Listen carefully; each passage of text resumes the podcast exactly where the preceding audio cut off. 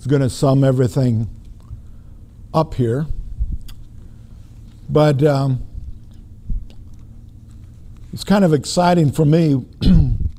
Started taking uh, this teaching up to Fort Dodge to the prison up there, and I've found the guys to be really enthusiastic about it. So it's a good thing.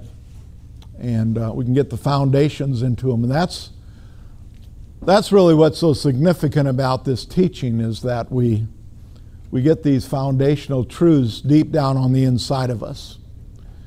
You know, uh, it's not enough to just know what something says. We've, we've got to get it. We've got to get it on the inside of us. And um, there's a minister that used to come through years and years back, and uh, good preacher and everything. But in the years that I knew him, I, I began to learn something about him because it, it seemed like in a, in a lot of the areas of, of what he preached, he struggled. And I, I, I struggled because I couldn't quite understand that. But then I began to really examine the individual's life, and, and what I saw about him was he had what I would call a photographic memory. In other words, he could read a book and he, he could just preach it.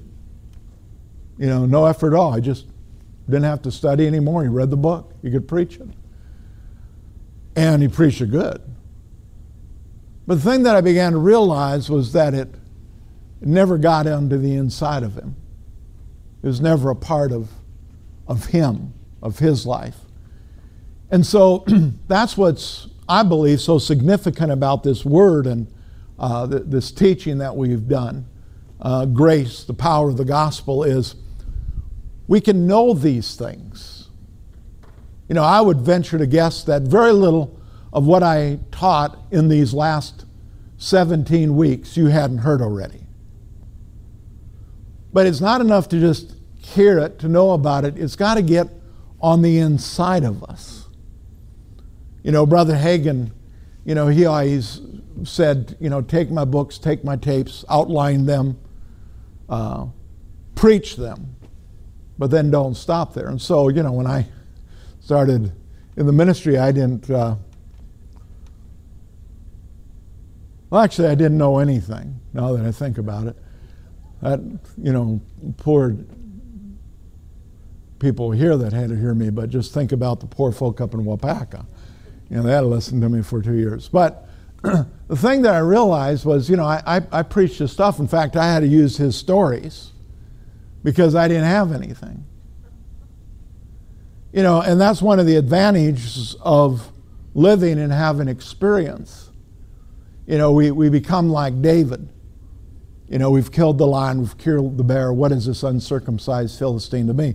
But guess what? We've got to start with the lion, we've got to start with the bear, we've got to start with dealing with the things that we have to deal with.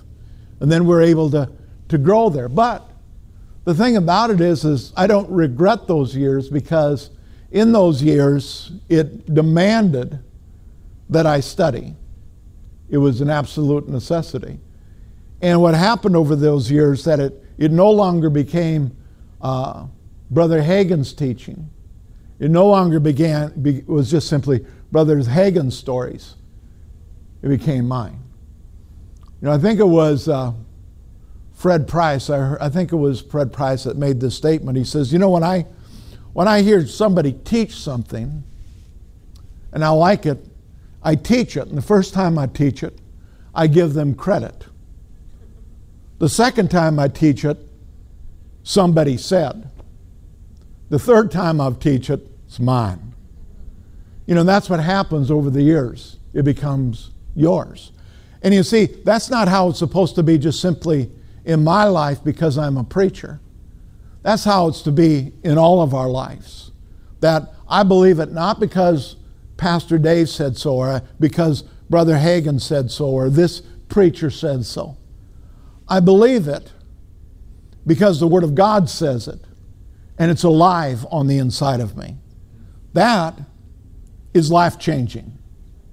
And it's, it changes our lives for all of eternity. So tonight, we're going to talk about heart belief and mouth confession. Salvation isn't based on being holy. If salvation was based on being holy, all of us would be disqualified. Nobody would ever qualify. It's based on heart belief and mouth confession. So, you're all familiar with this passage, but turn over here anyway, or look at it in your notes. In uh, Romans, the 10th chapter, and the ninth verse, it says that if you confess with your mouth the Lord Jesus and believe in your heart that God has raised him from the dead, you will, you shall be saved. If you believe in your heart and you confess with your mouth, you shall be saved. The only, only requirements believe in your heart and confess with your mouth, and you shall be saved. This is a, it's talking about a firm commitment, a complete reliance, and an absolute trust in Jesus Christ as our Lord and Savior, our Lord and Master. In other words, we have to put our trust completely in Him. You know, if, uh, if we're believing in Jesus and, we're not doing that. The and is disqualifying us because the and is saying that I'm not putting my trust completely in Jesus alone for my salvation.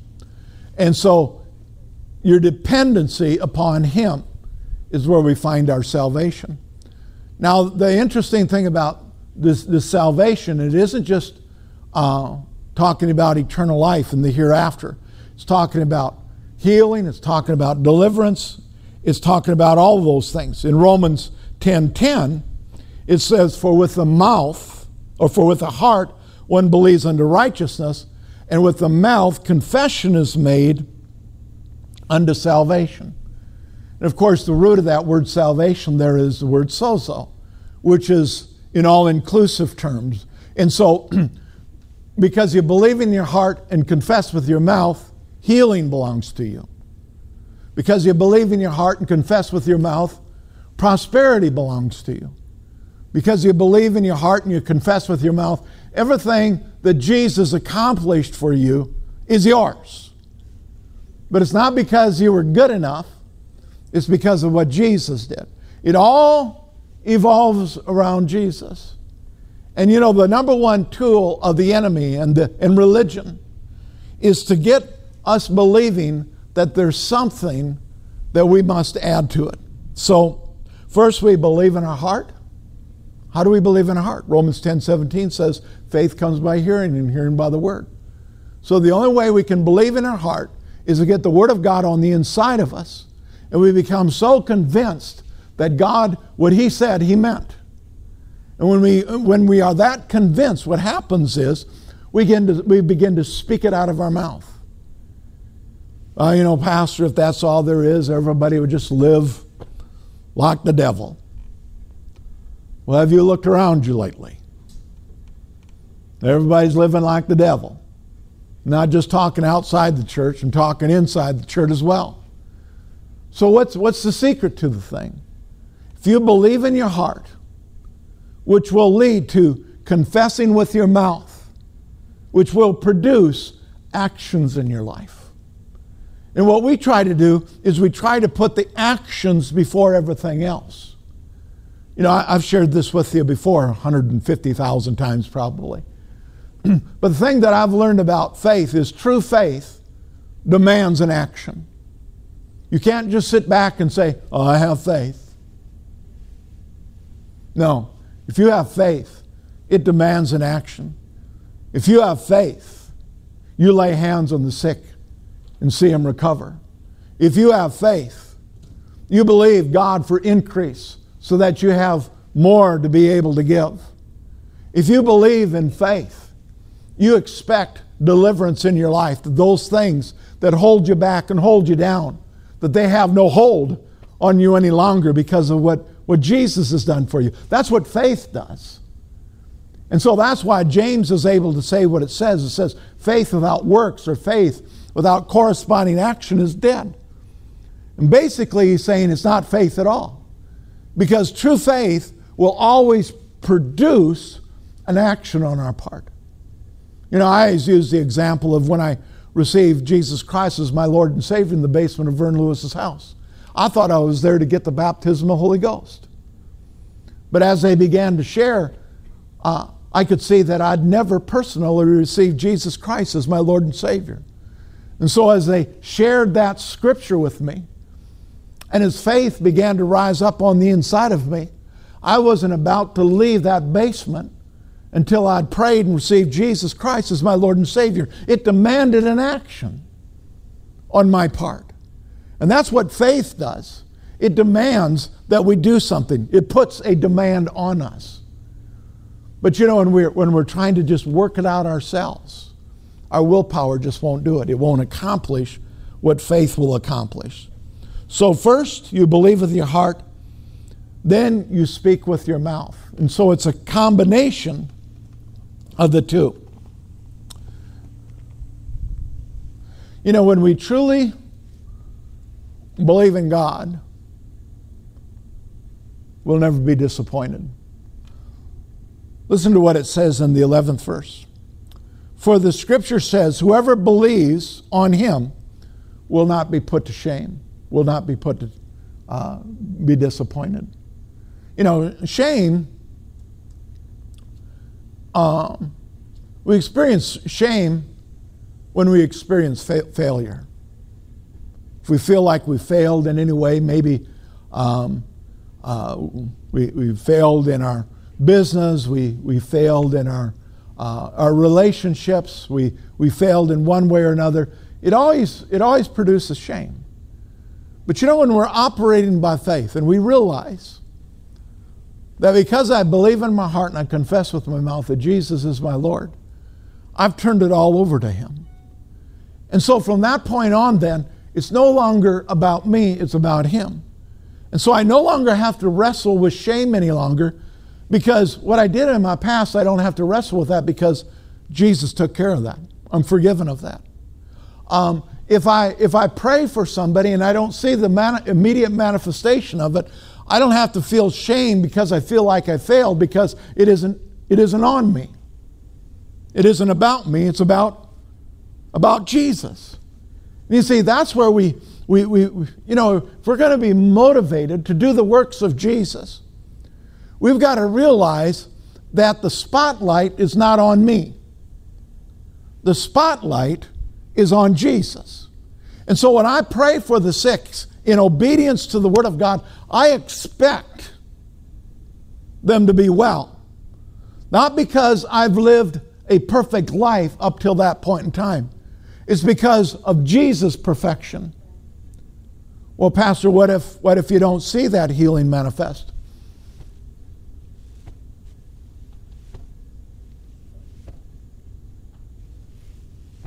It's not up to me. It's not my deal. I don't have to feel any shame. I've prayed for people and they've not been healed. But you know what? Shame has not kept me from praying for somebody else. Why? Because that healing isn't about me, it's about Jesus. You understand what I'm trying to say?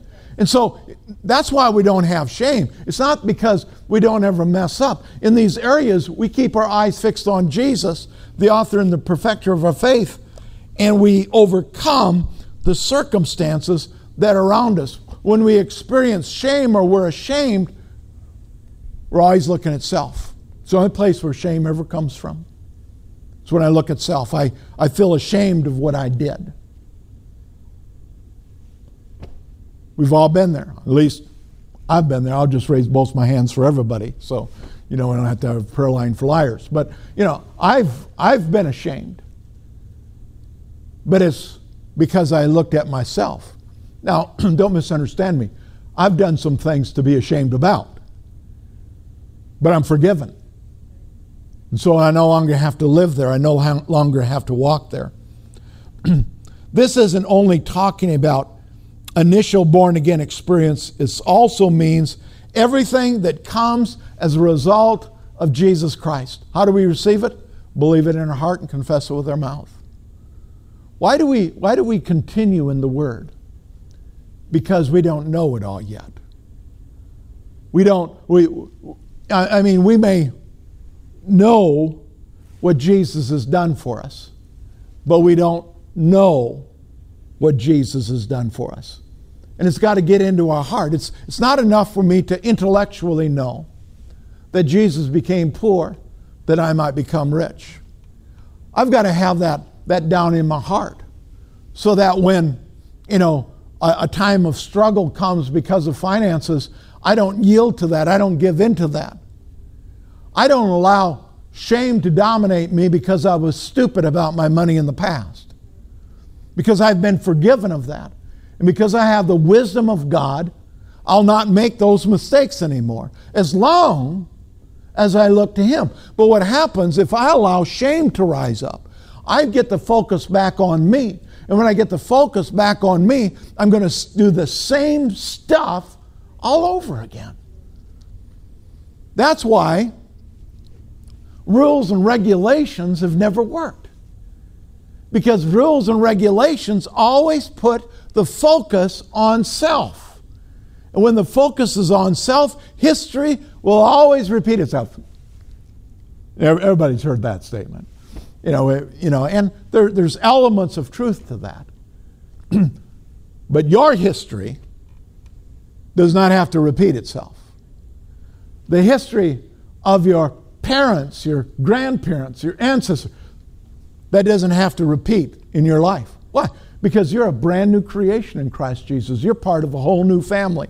And that genealogy no longer has a right to have dominance over you because of what Jesus has done in your life. And so, if you focus on your genealogy, what'll, what'll happen is you begin to follow it. Now, I, don't. I, you don't have to be ashamed of your gene, genealogy. You know, I'm just a, I'm a good old kraut, kraut through and through. Praise the Lord, hallelujah. Although some people try to accuse me of being a Dane, but I'm a, I'm a, I'm a German. The father country. Hallelujah. Glory to God. You know, and, uh, but, so I, obviously I'm not ashamed of that. But you know, what took place within my family over the years that was not of God, I'm not responsible for that. And so there's, there's no shame. We don't have to live in shame because of something that our ancestors did, no matter how stupid it was. Because we've been set free through Christ Jesus. And and so nobody's going to manipulate me, nobody's going to control me through guilt and shame. Why? Because I've been set free of it. Because I'm not looking at self, I'm looking at Jesus. Do you realize that that all around us continually there is there are people and there are conversations that are trying to manipulate and control us. And we have to we need to recognize that and, and what'll really do it is when they when they begin to shame you into something. You know, it isn't just outside, it's it's within the church. You know, I, have been in meetings where they're taking up an offering, and you know, I, I always put in an offering, and uh, but they they start uh, manipulating. They say, well, you know, the the first individuals that put in $500, God's going to do something mighty in their hand, in, in their life. Well, what happens with me, I'm, I may be like this at that point, but I go like this at that point. Because nobody's going to manipulate me. Nobody's going to shame. You know, we're, we're just not, we're not meeting the bills for the meeting. If you don't, if you don't give, I just don't know how we're going to make it. Well, man, if you need my money, you ain't going to make it because I'm not going to be shamed into it. I'm not going to be manipulated into it in Jesus' name. Now, I've been in meetings where there was a prophetic word given. Remember one of the first camp meetings I went to, Brother um, uh, Oral Roberts got up and he, he began to, to share, and he, he shared a message on flood tide. He had just written the book and, and preached it someplace. But it was talking about how uh, you can control a, a trickle, you can control a, a stream, you can even control a river, but you can't control a flood. And God wants us in a flood tide. And he, he preached it and he went and he, he sat down. This was at camp meeting. And, and he goes and he sits down and Norval Hayes gets up and says, Brother Hagin, can I share something? And he says, Yeah. And he says, Brother Hagin, I, I really believe we're supposed to take another offering. He said, The Lord showed me there's individuals here, there's pastors here. They, they need a building. And, uh, you know, God gave me a figure, $1,000. He says, I believe there's pastors here that uh, uh, God's speaking to their heart, they need to give $1,000. And it's seed for their building. And he said, Well, you know, do whatever you want to do. And they'd already taken the offering. They took the Rhema offering. They already raised $250,000 that night. And so they, they started and said, We're not going to pass the plates around. If you want to give, come up to the altar. And uh, I leaned over to Pastor Becky and I said, I believe I'm supposed to give $1,000. And she says, Well, if you're supposed to do it, do it. I said, I, I, I believe I'm supposed to do it in the name of the church, but you know, if they don't agree to do it, we're going to have to be true to our word and we'll have to do it. And she says, obey God. So I went up and put in, th- but that was the Holy Ghost. I mean, I couldn't wait to get up there. There are times when it's anointed, but, but see, you're a spirit man. Don't allow manipulation to maneuver you. You be sensitive to your spirit. And if the spirit says, don't give that turkey anything, don't give that turkey anything. But he said, if he says, give such and such, then be obedient. And you know what? That was seed for this building. You know, because that was in the summer. In October, um, we started the building. We broke the ground. And by the following February or March, first Sunday of March, we were in, we were in this building. And uh, it was seed. And everybody said we wouldn't be able to get a loan or anything because we were, we were a new church. We, we got a loan and paid it off early. Praise the Lord. I don't know if you realize this or not, but this, this, this church is debt free. We owe no man anything but love. And uh, that's, that's a good thing. Amen. Because I can show you a whole lot of churches that aren't in that, that boat right now. But I, I believe it goes back to the seed that was sown. And of course, we continue to sow seed. You know, our sowing into missions, we do it out of a heart of love for missions and for the missionary and for the people in other lands. But you know what? That's, that's seed that's being sowed. And as a result of the seed that's sown, I, I believe in, in the principle of sowing and reaping. And so I believe it for my life. I'm a sower, therefore I reap. But I believe it as, as a church, that we're a sowing church. And because we sow, we reap uh, bountifully. Amen. And so, uh, be a sower. But don't let anybody shame you into it. You do it because God told you to. You do it because, you do it because it's in your heart to do it. If you ever feel like you're being manipulated in this building, don't ever give. Because, um, well, the Bible says that manipulation it's a different translation, but it's as a sin as witchcraft.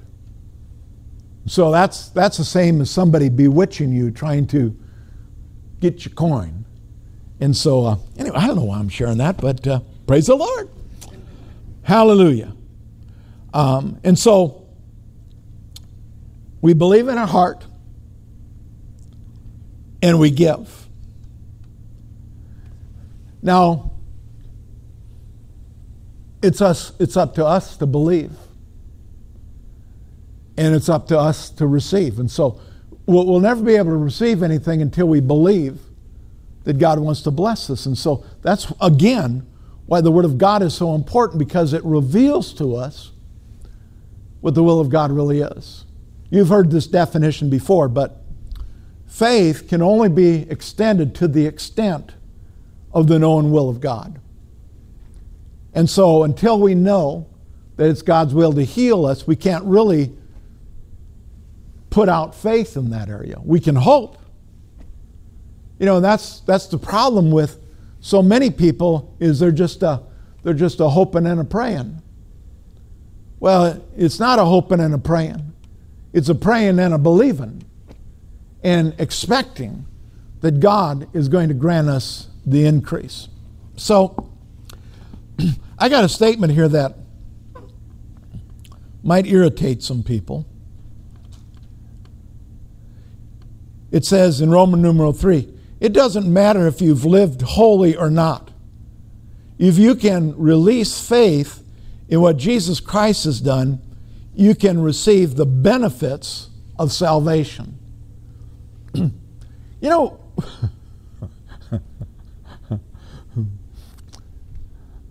one of the things that, I, have that, that has been confusing for me over the years are, are some of the people that get blessed.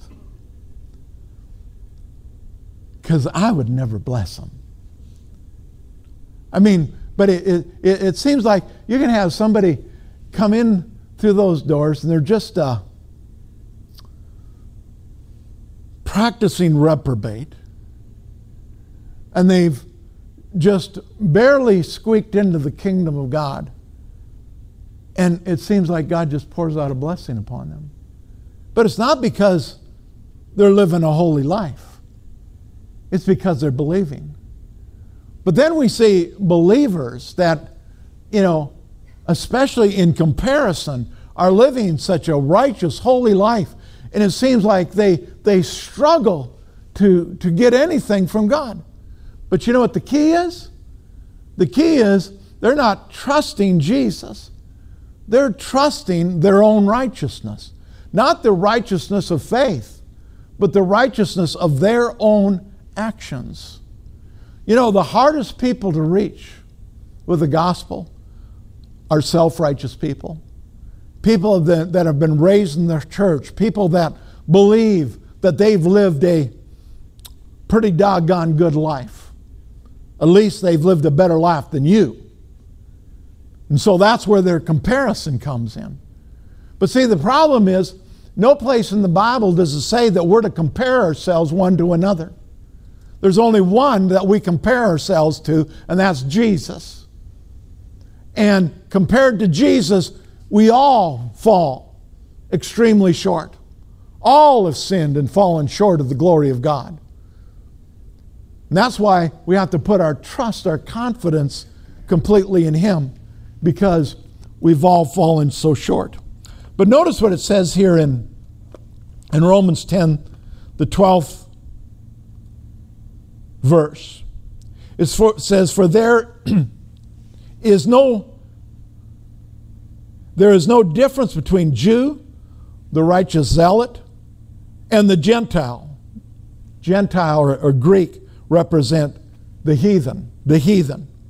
For the same Lord for the same Lord over all is rich to all that call upon him. And so, what this verse is saying doesn't matter whether, somebody's a religious zealot or they're just a practicing heathen. In the eyes of God, they're all in the same boat. Faith, it's faith that's going to receive, it's faith that's going to accomplish, it's the grace of God. And if I'm, like we talked a couple weeks ago, if I'm putting my trust in me, then I'm not putting my trust in Him. And there's no mixing of grace and works. It's either one or the other. I'm either living by grace or I'm living by works. If I try to combine the two, I have nothing. If I say I'm living by grace but I'm dependent upon my works, I'm deceived. It's grace and grace alone that works salvation in each of our lives. For there is no difference between the Jew, the righteous zealot, or the Greek, the heathen. For the same Lord over all is rich to all that call upon him. For whoever calls upon his name shall be saved. What do we call? we call upon the name of the Lord Jesus Christ, and he says, And those that do that, we shall be saved. It says verse 12 there, but it's supposed to be verse 13. For whoever calls on the name of the Lord shall be saved. Once again, the gospel is so simple. We just need to believe what he says and then take it and apply it in our lives. You know, in, in the book of Philippians, he talks about righteousness. And just, just like in Romans, where he talks about righteousness, in Philippians, he talks about the two different kinds of righteousness that are out there. And, and so in, in Philippians, the third chapter, and I'm going to start in the fourth verse, it says, Well, let's just back up to the, well, let's just start at the beginning. Finally, my brethren, rejoice in the Lord. For me to write the same thing to you is not tedious, but for you it is safe.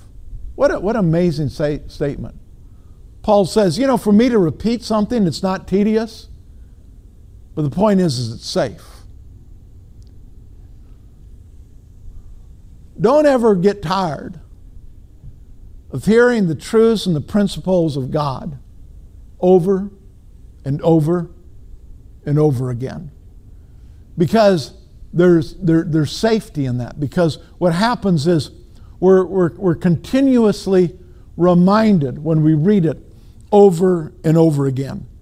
Beware of dogs, beware of evil workers, beware of mutilation. And here he's talking about um, those that try to lead you into circumcision. It's talking about the works of the law. For we are the circumcision who worship God in the Spirit, rejoice in Christ Jesus, and have no confidence in the flesh. Notice what Paul, this is Paul that's saying this. We have no confidence in the flesh. Well, you know, what does that mean? Well, I'm better than they are. That's putting confidence in the flesh. That's putting confidence in what, what you believe you've done. Though I also might have confidence in the flesh. If anyone else thinks he may have confidence in the flesh, I more so. And so then he, he begins to give us the list of reasons why, if anybody were to have confidence in the flesh, Paul would be the one that would be able to do it. Circumcised the eighth day, of the stock of Israel, of the tribe of Benjamin, a Hebrew of Hebrews, concerning the law, a Pharisee. In other words, he was the epitome of religiosity. That's what Paul was. And he's saying if there's anybody that should have been able to have confidence in the flesh, you're looking at him. But what does Paul say? He says he doesn't have any confidence in the flesh. Why? Because it's grace.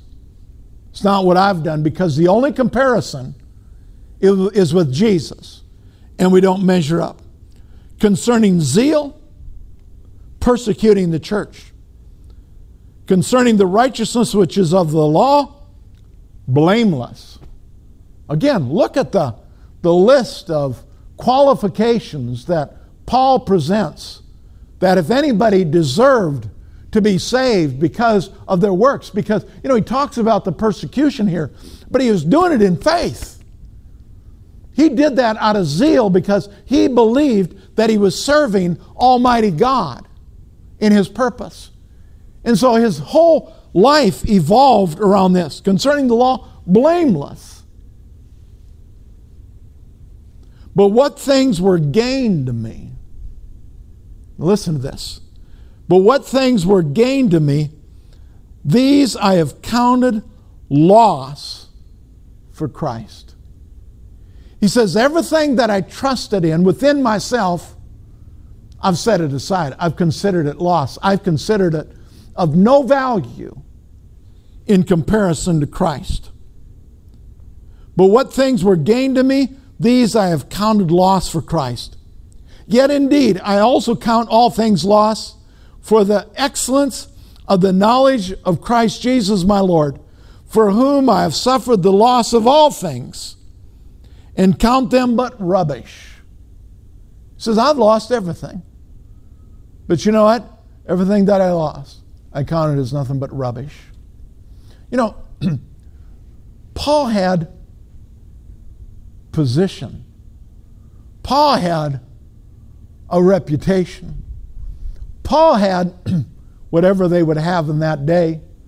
He had the degrees because he had studied under the top rabbis. And so he set all of that aside. He, he lost everything. You know, sometimes we think we've lost so much when we came to Christ. You know, most of us, all we lost was a bad reputation. But, you know, but, but Paul lost everything. He lost his good reputation. He, he was one that was going to probably excel within the government and everything else. But lost it all. He gave it all up for the knowledge of Christ Jesus our Lord, for whom I have suffered the loss of all things, and count them but rubbish, that I may gain Christ. Anything that I had, to me, it's nothing. It's absolutely rubbish, trash, a dung heap in comparison to my relationship with Jesus Christ and be found in him, not having my own righteousness. And here he gets into the righteousness. Because all of those things were the basis for his righteousness, self righteousness. And you see, every time we begin to look at ourselves and we begin to focus upon our achievements, and, you know, Pastor Becky shared it um, last Sunday morning when she was speaking at the uh, um, reception for the graduates. How when we were in Sunday school, we'd get all of our, our little uh, pins, and you know how you'd have your, your pins would be hanging down here and so on, promotion Sunday or whatever. You'd come to church wearing your pins. I got more pins than you got. Praise the Lord. Well, there wasn't any praise the Lord to it was just nanner nanner boo boo. You know, but but see, we were so proud of our righteousness. I had perfect attendance.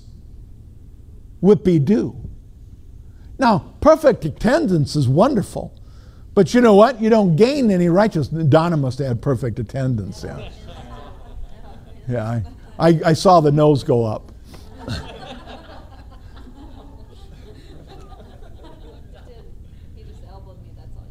Oh, you must went like that when he elbowed you. Works for me. But see, all of that is our own righteousness. It's, it's self righteousness. It's, it's looking to self rather than. Now, now, don't misunderstand me. I'm not saying there's anything wrong with recognition and pins and, and all that. I'm not, I'm not saying that in itself is an evil thing. What I'm saying is, in the wrong context, it becomes an evil thing because we begin to look at our accomplishments. You know, When we lived in Ankeny, Iowa, the church we went to there, they had a program. It was known as Evangelism Explosion. It was founded by James Kennedy, and uh, uh, and, and, so uh, at that time, Ankeny was just a little dinky little town, you know, but it was just starting to grow, and so in our little uh, church there, I mean, every every Sunday there was not a Sunday that went by that we didn't have um, several visitors in church. And it wasn't because they were just moving, going through, it was because they were moving into the community. And because we were a denomination, you know, everybody that was a part of that particular denomination, that's automatically where they would go to church. And so they would come to church, we'd get their names, we'd get their addresses, and, uh, and then that following, I think it was Tuesday night, uh, we would go out on our evangelism explosion. You had to go through training and so forth, and so I'd gone through it. And so you, we would call on these people. And, uh, you know, evangelism explosion is where the two questions came from. The first question that you would ask somebody was uh, if you were to die tonight, do you know beyond any shadow of a doubt that you would spend eternity in heaven? And the majority of people, especially if they grew up in this particular church, would say, Yeah, I, I feel pretty confident of that. And so you, then the next question would be if you were not to die tonight, and if you were stand before God, and God would ask you, Why should I allow you into my heaven? What would your answer be? And again, we're, we're dealing with mostly religious people. And their answer was usually something like this Well, because of Jesus, and because I've, I've tried to attend church as much as I could, and I, I feel like I've been a pretty good person. No, you're a jerk in comparison to Jesus. And so, right away, what we knew was they, they didn't know the message of salvation. Because if you know the message of salvation, you know that it's faith alone in Christ alone for salvation, nothing else. It's totally dependent upon Him. And so, you know, we would, uh, so then we would begin to share with them. And, uh, you know, we were trained to begin in Genesis, and you'd take your way through the Roman road and all those sorts of things. But you would show them how, uh, you know, all men have sinned and fallen short of the glory of God, and, and how our only hope is through our Lord Jesus Christ. And, and so then, you know, the majority of the people, even though they had grown up in church, the majority of the people, by the time we got done sharing with them, they were ready to receive Jesus Christ as their Lord and Savior. The hardest ones to reach were the ones that were the most involved in church because they knew that they were better than anybody else. And you could see them every Sunday morning walking around with their nose up in the air because they were holier than thou. But that isn't what our salvation is based on. It's trusting in Him. And so, Paul, the old man, would have been one of those that had done more than anybody else. And so, he would have seen himself as qualified to be righteous, not because of something that Jesus has done, but because of what he had done, what he had achieved. And so then, um, where was I read? It's all rubbish. Verse 9 and be found in him, not having my own righteousness, which is from the law, but that which is through faith in Christ, the righteousness which is from God by faith. Remember, that's, that's what we've been covering in Romans. You know, I'm I'm dumbfounded. Because so many people who have gone through Bible school and they've, uh, especially if they've gone through Rhema, and back many years ago, they went through Tony Cooke's class on righteousness. An individual, you went, was Tony there when you were there? you know, and everybody that I've heard come through that class, I mean, I've listened to some of the tapes, not all of them, but they've said, best teaching that they've ever heard. But did they hear? Because they're, they're kind of like the church in Galatia. Oh, foolish Galatians, who's bewitched you? Having begun in the Spirit, are you now turning so quickly from the faith? Because if it isn't Christ alone, grace in Christ alone for salvation, then we're trusting in our own strength and we're trusting in our own ability. We're trusting in, our, in self righteousness. And that's what Romans comes against. That's what Paul comes against here in Philippians. He's, he's dealing with the, the same subject. He's talking, he's bringing the comparison between self righteousness and righteousness according to faith. And we're righteous because of faith, because of Jesus that I may know him. Well, let me back up and read 9 again. For be fo- and be found in him, not having my own righteousness, which is from the law. Where is it from? The law. Why does it say that? Keeping the law, keeping rules and regulations. Your righteousness, self righteousness, is determined by obedience to the law. Well, Pastor, you're just against the law. No, I'm not. I'm all for it. But I just know we can't keep it. Well, how do you know that? Because the Bible says so. And I agree with the Bible. but if I live in His righteousness, following His Spirit, I will keep the law. And I'll keep it far better in following after the Holy Spirit than I ever will in trying to do it in my own strength, in my own righteousness. Because in my own, I fail. And so, and being found in him, and having my own righteousness, which is from the law, but that which is through faith in Christ, the righteousness which is from God by faith, that I may know him.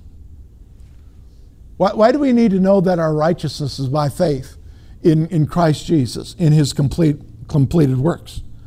So they, that we might know him. The problem is we don't know Him. And because we don't know Him, we're still trying to earn something on our own because we don't know Him. When we know Him, we know that it's done. We know that it's complete. We know that I, by faith, simply enter in to what Jesus has already done for me, that I may know Him and the power of his resurrection. Now, the power of, re- of his resurrection isn't just simply talking about that we're going to be resurrected with him, it isn't even in reference to that.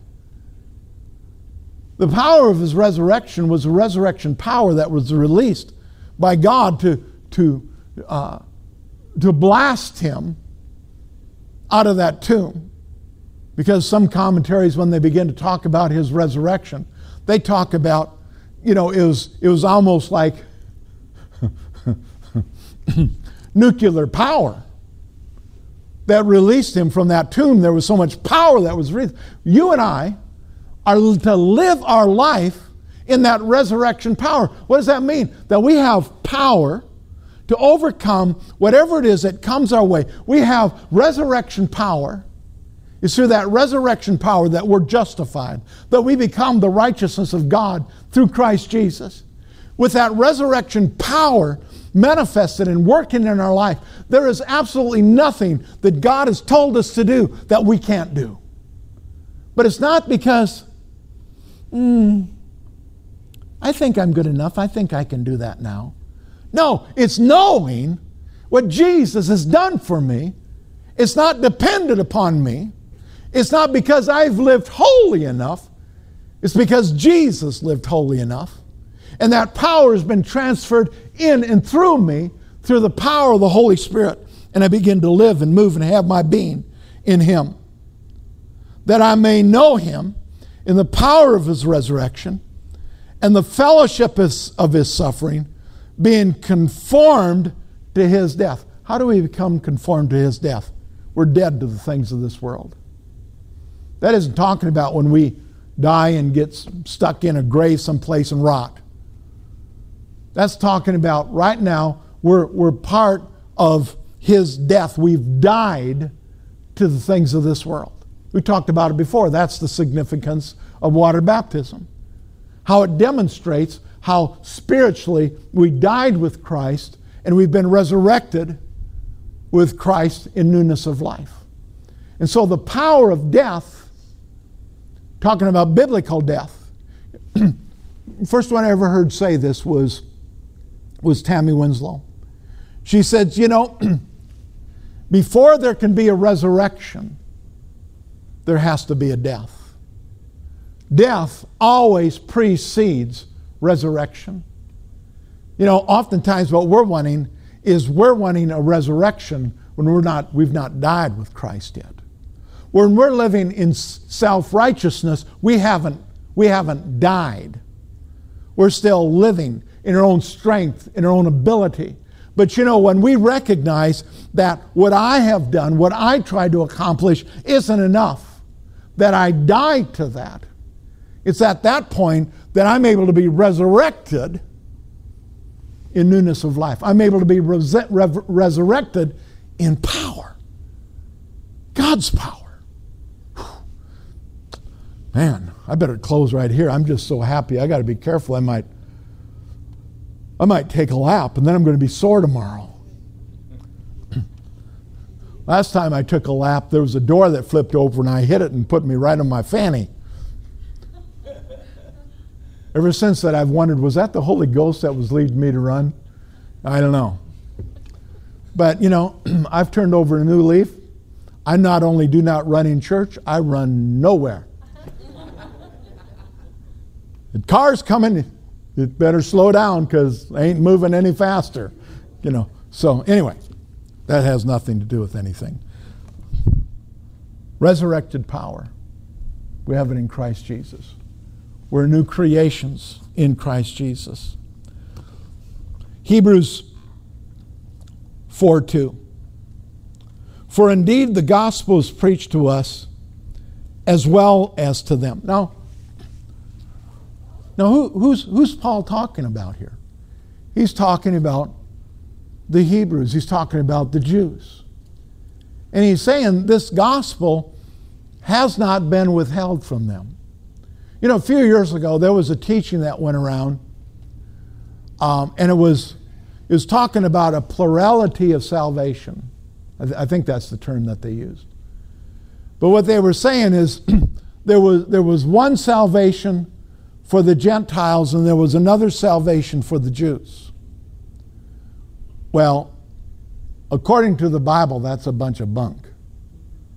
There is only one salvation faith alone in Christ alone.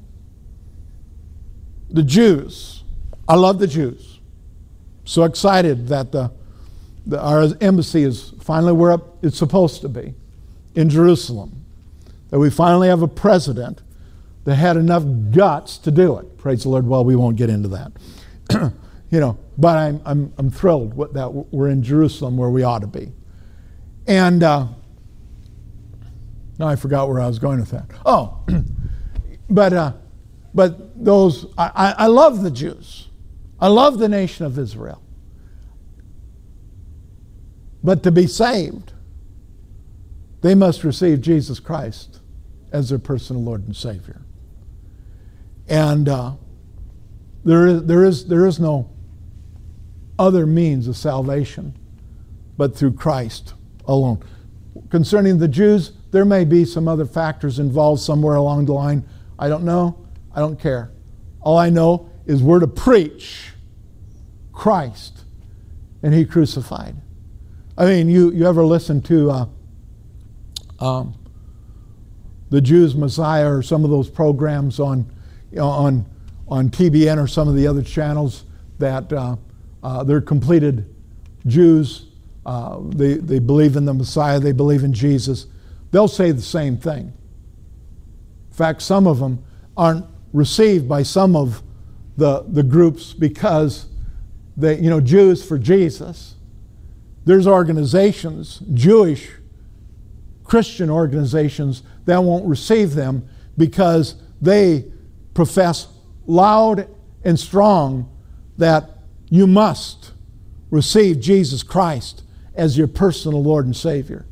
Jew and Gentile alike. But there's, there's those that'll dispute that. They just need to get saved. For indeed the gospel was preached to us as well as them, speaking of the Jews.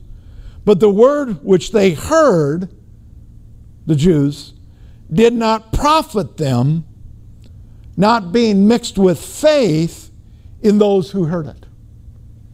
And so that's for all mankind. The word that we hear must be mixed with faith. How do you mix it with faith? God said it. I believe it. That settles it. Because the Word of God says it, I declare that it's true. I believe it because it's in the Word of God, and I'm going to meditate on it. I'm going to think on it. I'm going to dwell on it until it comes alive on the inside of me. But right now, I'm confessing with my mouth that this word is true. Whether it's prosperity, deliver, whatever. You have peace, patience, goodness, gentleness, self control. All those attributes belong to you. Now, and so what are you going to do about it? Well, I don't know. I'm really struggling with patience. Well, believe what the Word says. Start to confess it. You know what? One day, patience will show up. It's already in you. It's just got to have an avenue to get out. Praise the Lord. Hallelujah. Thank you, Jesus. Grace, the power of God for salvation. Hallelujah. So, in your notes this week, if you didn't notice it, you've got your notes, got your questions, got the answers from last week, and then at the very end, you've got the answers for this week. So, don't cheat. Fill out your questions first, and then uh, see, how, see how much I trust you. I put them on the same sheet. I didn't hold them until next week. Be blessed in Jesus' name. Amen. God bless you.